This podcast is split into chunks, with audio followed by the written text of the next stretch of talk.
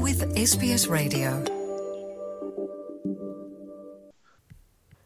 ਵਿਸ਼ਵ ਸਿਹਤ ਸੰਗਠਨ ਵੱਲੋਂ ਮੌਂਕੀਪੌਕਸ ਦੇ ਪ੍ਰਕੋਪ ਨੂੰ ਦੇਖਦਿਆਂ ਇਸ ਨੂੰ ਵਿਸ਼ਵ ਵਿਆਪੀ ਸਿਹਤ ਐਮਰਜੈਂਸੀ ਘੋਸ਼ਿਤ ਕਰ ਦਿੱਤਾ ਗਿਆ ਹੈ ਹੁਣ ਤੱਕ 75 ਦੇਸ਼ਾਂ ਵਿੱਚ ਮੌਂਕੀਪੌਕਸ ਦੇ 16000 ਤੋਂ ਵੀ ਵੱਧ ਮਾਮਲੇ ਸਾਹਮਣੇ ਆਏ ਨੇ ਅਤੇ ਅਫਰੀਕਾ ਵਿੱਚ 5 ਮੌਤਾਂ ਵੀ ਹੋ ਚੁੱਕੀਆਂ ਨੇ ਹਾਲਾਂਕਿ ਹਾਈ ਰਿਸਕ ਵਾਲੇ ਏਜ ਗਰੁੱਪਾਂ ਨੂੰ ਵਿਦੇਸ਼ਾਂ ਵਿੱਚ ਟੀਕੇ ਲਗਵਾਉਣ ਦੀ ਯੋਗਤਾ ਹਾਸਲ ਹੈ ਪਰ ਆਸਟ੍ਰੇਲੀਆ ਵਿੱਚ ਅਜੇ ਤੱਕ ਇਸ ਦੀ ਪੇਸ਼ਕਸ਼ ਕੀਤੀ ਜਾਣੀ ਬਾਕੀ ਹੈ।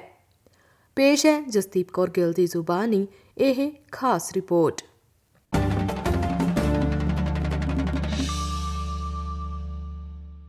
ਵਿਸ਼ਵ ਸਿਹਤ ਸੰਗਠਨ ਵੱਲੋਂ ਦਖਲ ਦਿੱਤੇ ਜਾਣ ਤੋਂ ਬਾਅਦ ਹੁਣ ਮੌਂਕੀਪੌਕਸ ਨੂੰ ਵਿਸ਼ਵ ਸਿਹਤ ਐਮਰਜੈਂਸੀ ਵਜੋਂ ਸ਼੍ਰੇਣੀਬੱਧ ਕੀਤਾ ਗਿਆ ਹੈ।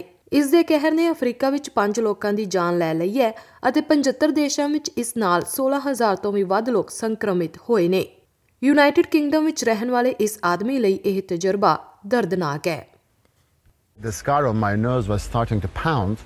It was so painful, and without the, any any opioids they were giving to me, I, I wasn't able to sleep. I wasn't able to you know do anything. I even told my consultants that, you know, whatever you want to do, you have my full consent because I am feeling like I am gonna die.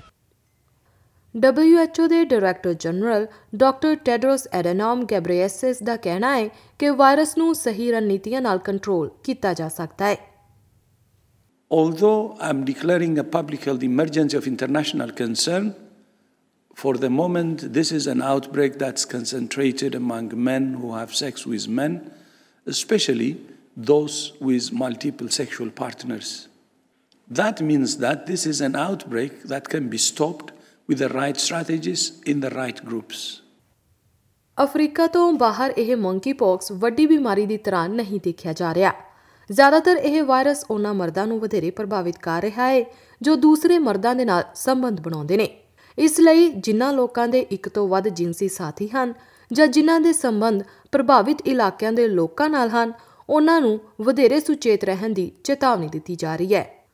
Australia ਵਿੱਚ Sydney ਦੇ MP Alex Greenwich ਨੇ ਸਿਹਤ ਮੰਤਰੀ mark Butler ਨੂੰ ਪੱਤਰ ਲਿਖਿਆ ਹੈ ਅਤੇ ਉਹਨਾਂ ਨੂੰ ਸੰਯੁਕਤ ਰਾਜ ਵਿੱਚ ਵਰਤੀ ਜਾਂਦੀ ਤੀਜੀ ਪੀੜ੍ਹੀ ਦੇ ਚੇਚਕ ਦੇ ਟੀਕੇ ਨੂੰ ਮਨਜ਼ੂਰੀ ਦੇਣ ਲਈ ਉਪਚਾਰਕ ਵਸਤੂਆਂ ਦੇ ਪ੍ਰਸ਼ਾਸਨ ਨਾਲ ਕੰਮ ਕਰਨ ਦੀ ਅਪੀਲ ਕੀਤੀ ਹੈ। ਹਾਲਾਂਕਿ ਮੌਂਕੀਪੌਕਸ ਜਿੰਸੀ ਗਤੀਵਿਧੀਆਂ ਦੇ ਦੌਰਾਨ ਚਮੜੀ ਦੇ ਨਜ਼ਦੀਕੀ ਸੰਪਰਕ ਦੁਆਰਾ ਫੈਲਦਾ ਹੈ, ਪਰ ਲੋਕ ਚਾਦਰਾਂ, ਤੋਲੀਏ ਜਾਂ ਕੱਪੜਿਆਂ ਤੋਂ ਵੀ ਲਾਗ ਪ੍ਰਾਪਤ ਕਰ ਸਕਦੇ ਨੇ।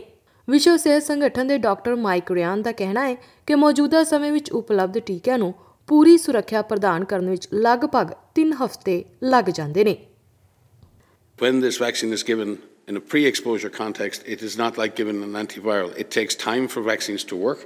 And in this case, it can take up to three weeks, I believe, for this vaccine to take full effect. So being vaccinated does not give you instant protection.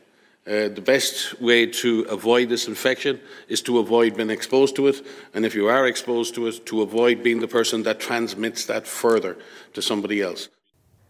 ਇਹ ਜਾਣਕਾਰੀ SBS ਨਿਊਜ਼ ਤੋਂ Greg Dyett ਦੀ ਸਹਾਇਤਾ ਨਾਲ ਪੰਜਾਬੀ ਵਿੱਚ ਜਸਦੀਪ ਕੌਰ ਗਿੱਲ ਵੱਲੋਂ ਪੇਸ਼ ਕੀਤੀ ਗਈ ਹੈ